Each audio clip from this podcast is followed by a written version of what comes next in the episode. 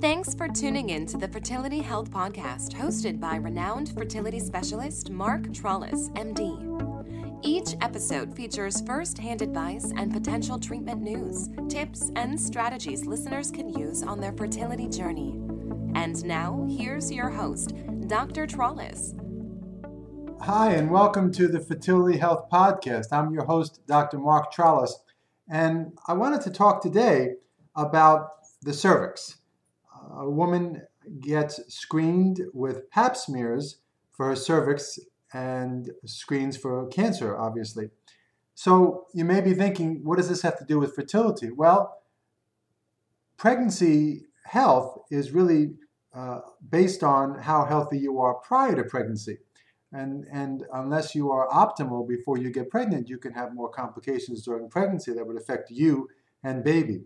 So I thought we would talk about some things with your cervix to ensure that you are getting proper screening and also what we can do uh, to optimize your fertility and protect your fertility if you do get cervical disease. I could think of no other person to talk about that better than Dr. Christopher Bryant. Uh, Chris is here in Orlando and he's a gynecologic oncology and surgeon for more than 15 years. He's specially trained at National Cancer Institute, uh, designated Karmanos Cancer Institute in Michigan, and his special interests are in oncofertility, helping with education and management of women's health issues and impact on family planning.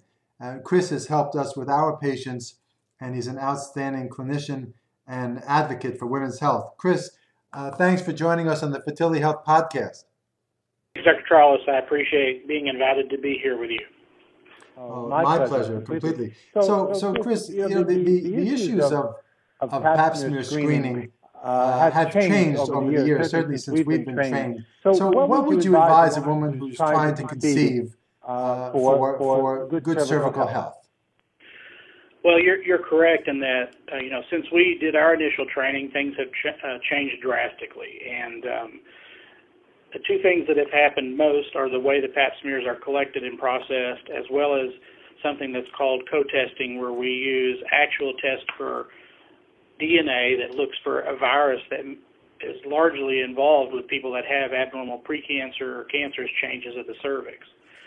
Since the populations of people that are trying to become pregnant or start their family planning is a wide range of people, it actually encompasses those people that are under the age of 21 because some some couples choose to start very early in their pregnancy and their attempts of obtaining family planning and those that go further out into their 40s even that have had other obstacles either career or not opportunities to start their family planning until later. And because of that wide range of age groups we sort of cross a significant continuum of screening guidelines used to, you know, we were taught that your cervical cancer screening with pap smears should start at a very early age, and that was based on both sexual activity and age. Since then, we have noticed and learned through our research that those women that are under the age of 21 have a very low risk of developing cervical cancer, and therefore, starting your initial screening really shouldn't occur regardless of your sexual activity until the age of 21. So I think there would be a small group of women before the age of 21 that if they were starting their family planning and moving forward, that there would still be a catch point that we would be able to evaluate them to make sure that they were at optimal health. That optimal health is most women's prenatal visit at the very first visit allows them to have a pap smear performed to ensure that their environment for the pregnancy is as healthy as possible. Then when we get into that age group of 21 to 29, we see that we can use the pap smear test alone without using the virus testing as a way to screen women for those changes that make us concerned for precancer changes. I'm, I'm sorry, Chris. Let me just jump in for a second because a lot of information. I just want to make sure our audience is, is staying with us. Uh, so the initial screening um, uh, after age 21, irrespective of sexual activity, how often should women be getting a screen? Well, so as we look at those three age group categories, would be under 21, 21 and 29, and then 30 through menopausal age. They vary based on those age groups. So when you reach that reproductive years of 21 to 29, uh, the recommendation is that every three years they receive their pap smear testing. For that age group older than 29, which would be 30 and above, they use the HPV testing plus the pap smear, and that's done typically every five years. Okay, so HPV for our audience is the human papillomavirus, and this is the one that has been most commonly associated with cervical cancer, particularly the, the different types of HPV. Was it 16 and 18, I believe, correct? That's correct. That's the most common types that we watch for for precancerous and cancerous changes.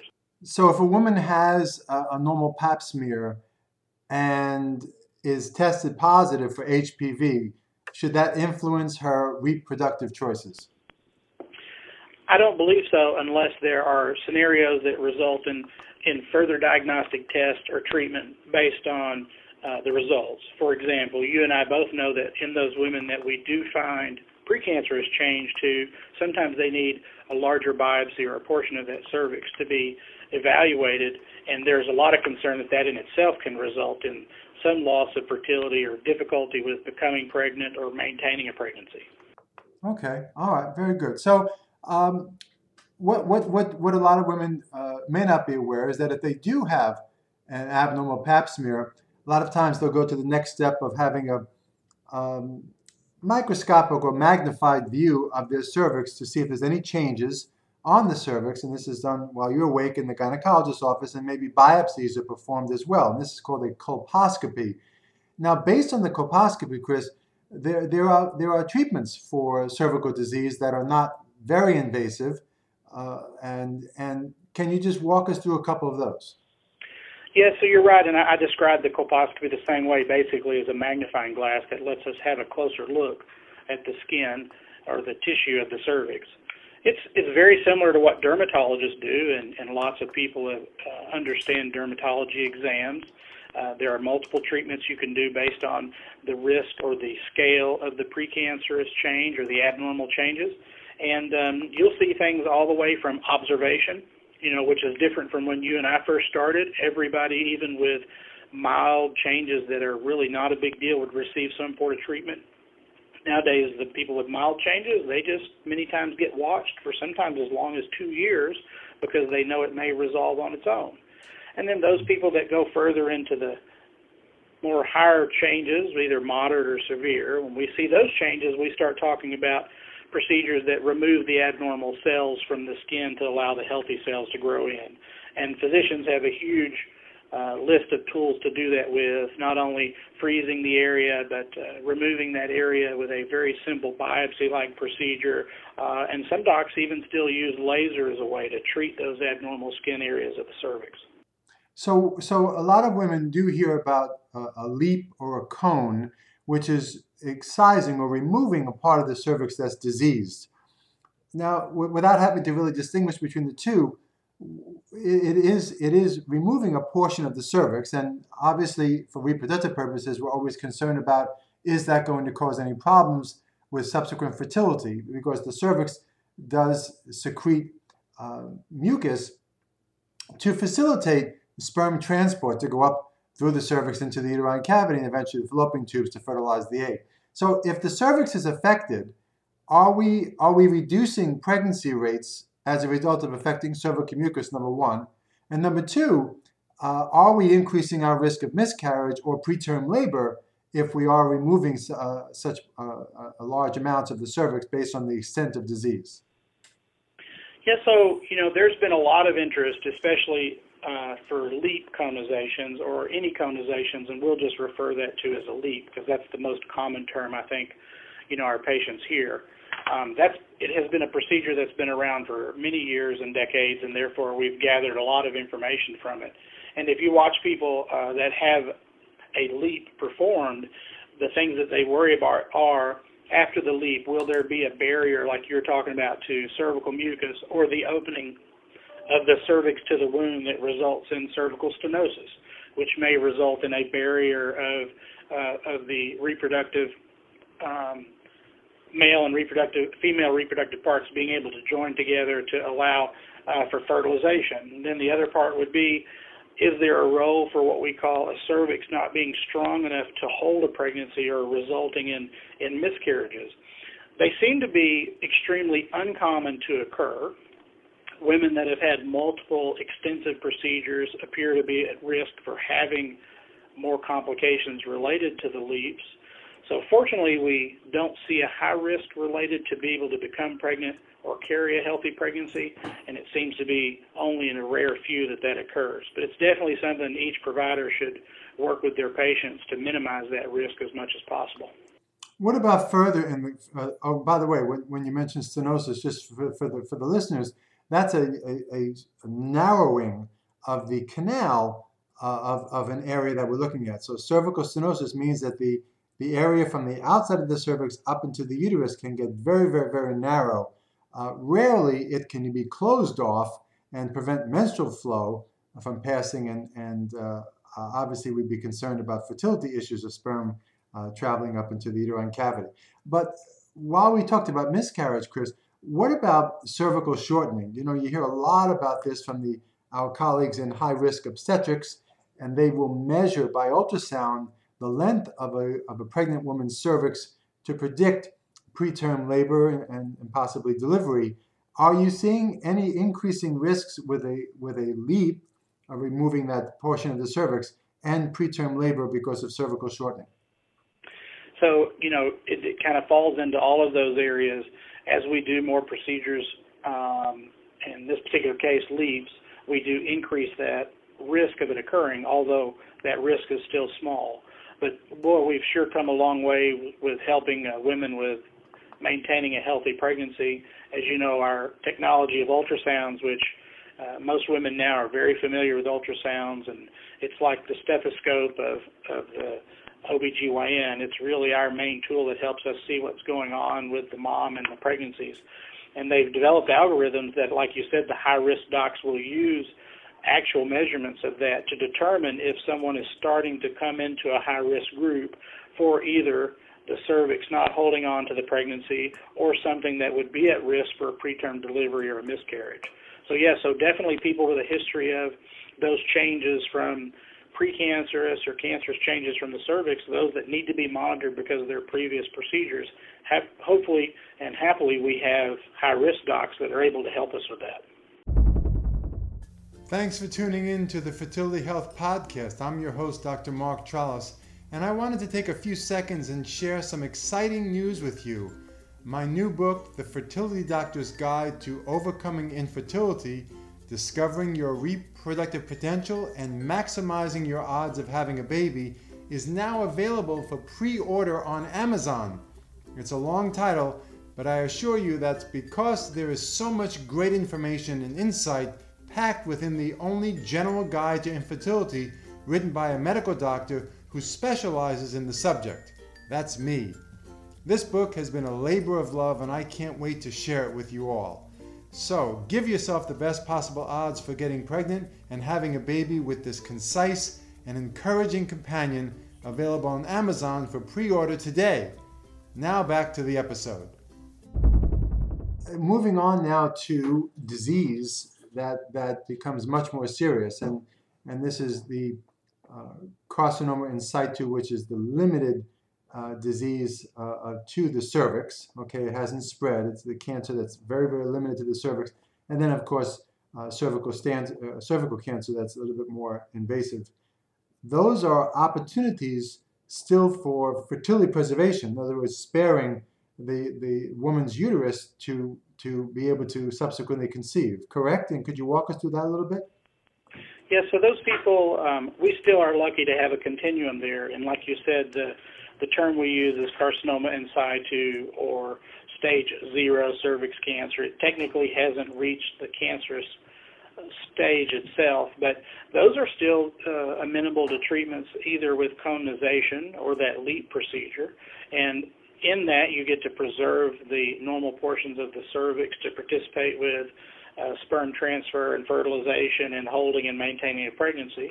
And then, even up to those people that may have an actual cancerous lesion or spot, some of those women are able to have a larger portion of the cervix removed, even removed from the lower part of the uterus, to be able to still maintain the ability to not only have their own pregnancy, but carry their own pregnancy. And then, fortunately, those conditions that create a risky environment for a woman related to their cervix and uterus, the chances of cervix cancers involving or being spread to the ovary, because all of us worry about cancer spread if we're given a diagnosis of cancer, it is so low that even with those women that unfortunately have to have their complete cervix and uterus removed, usually we are able to preserve or keep the ovaries so that we can use techniques like you do with our reproductive specialists with their IVF and use of surrogate mothers to still be able to build their family. Yeah, uh, so uh, someone with um, localized cancer uh, to the cervix, and you mentioned removing the cervix, so that's the trachelectomy, correct? So that's that's so we're sparing the uterus, but removing the the neck, if you will, the neck of this of the uterus, which is the cervix. So what fertility uh, opportunities uh, there are if you're able to remove the cervix. So the woman is able to still have periods if you if you create an opening in the lower part of the uterus, correct? That's correct. We still try to maintain that canal or lower uterine opening so that there could be natural fertilization, although most of those patients we work with uh, an oncofertility specialist like yourself to uh, assist or aid in the in the fertilization process, but still be able to either transfer or offer fertilization further into the uterus away from the surgery area. So, for our fertility patients listening, uh, the typical way for uh, reproductive specialist, fertility specialist, to uh, help you conceive is either through intrauterine insemination, IUI, or in vitro fertilization with embryo transfer. And both of these involve the cervix. So we put a catheter through the outside of the cervix, uh, passing through the cervical canal uh, up into the uterine cavity. So if, if we're doing this, and then the embryo transfer the same way, of course. So if we're doing this and the cervix is removed, we may be able to get through the opening up into the uterine cavity. But how would these patients deliver, Chris, if they if they fortunately can conceive? Well, so if we for those of the women that are thinking, well, this doesn't make sense. You remove part of the uterus and we're worried about incontinence, but then you tell me you remove all of the cervix and now I'm not worried about incontinence. There have been procedures that we've used for decades as a way to help women carry their own pregnancy when they're at risk for early pregnancy loss, miscarriages, and preterm labor, and those are called cerclages. Uh, and the cerclage is actually a term that describes basically a tourniquet, and a tourniquet that holds that area permanently together in a fashion that allows you to still do those procedures that you just talked about, but then at the same time, small enough and tight enough that it allows the pregnancy to develop and do the normal growth and size of the uterus without growing in that particular area to result in pregnancy loss. Interesting. So, uh, uh so they would then have a scheduled C-section at the time of delivery, uh, and uh, yes. Mm-hmm. So, so there is no ability for the. I'm just curious for the ability for the for the lower uterus to expand to allow baby to pass if you're able to remove that cerclage. But typically, there the cerclages are not placed through the vagina. There there would be abdominal placement, so more complicated. Correct. That's right. So the cerclages are done two different ways. For women that have a cervix in place, typically a high risk pregnancy physician will place cerclages around the cervix itself. Those are commonly removed at the time of labor to allow for a normal vaginal delivery. For those women that have been burdened with cervical cancer that they've undergone the removal of the cervix or that tracheolectomy and then the reproductive specialist to aid in helping with obtaining a pregnancy prior to that pregnancy and usually at the time of the removal of the cervix, an abdominal cerclage is placed, meaning that it is inside the abdomen, although behind all the special normal structures, it's in a place that is not able to be removed, nor is it advised to be removed to allow for a vaginal delivery. Mm, yeah, interesting. Very, very good. So, to take it one step further, if we have significant uh, advanced disease and the uterus is, is required to, uh, to be removed, if we're for our for our listeners, if we're able to just maintain one ovary, then we can still potentially get eggs. Or, of course, if your ovaries need to be removed at the time of a surgery, uh, we remove the uh, we could we could get eggs before the removal of the ovaries, and then use a gestational carrier for, to to still use your eggs. Chris, are the ovaries? Is it common to remove the ovaries with cervical cancer, or, or, or you just displace them uh, with the if you have to do radiation? Yeah, so the that, that's a good question. So unfortunately, like with all cancer patients, we're always worried: do they need more than just surgery? Do they need chemotherapy or do they need radiation?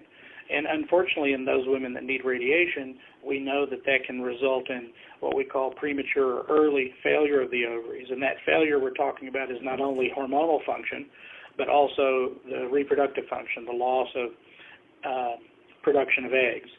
So, in women that have a very early cervix cancer and minimal to no chance of needing chemotherapy or radiation, the ovaries typically are left down in an area close to the vagina so that those reproductive specialists like yourself that are helping families build their families larger, they're in a place that you know technically allow you to reach them after you've used your special techniques to produce the eggs.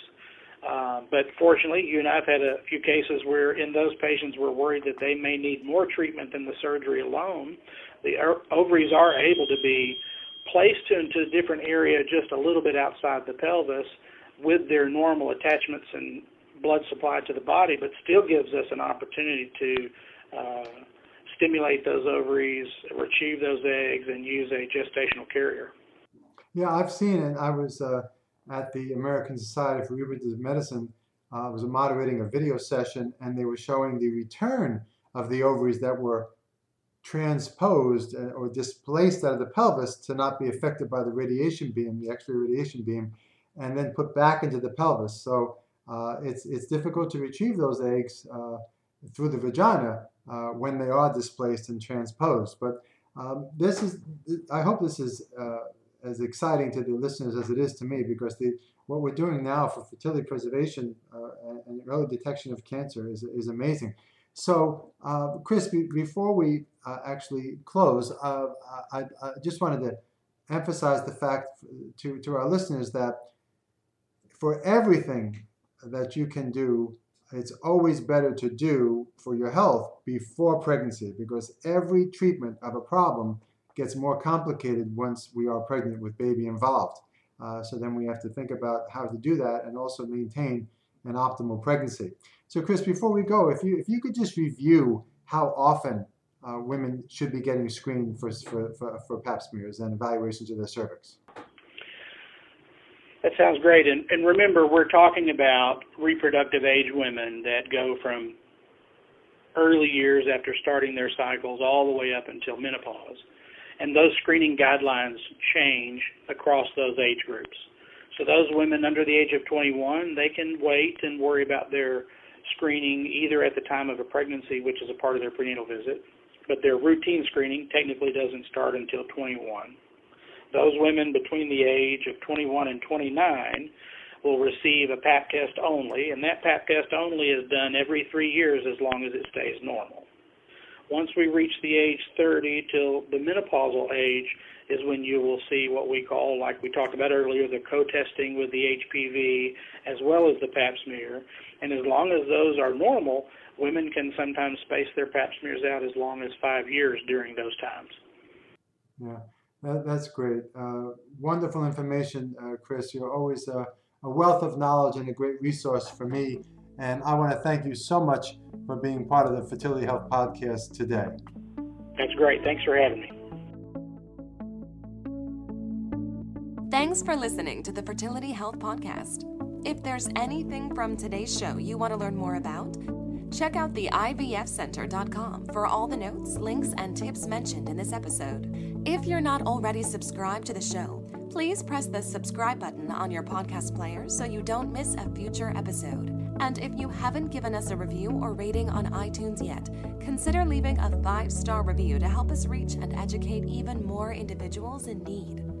Thanks again for listening, and we'll see you next episode.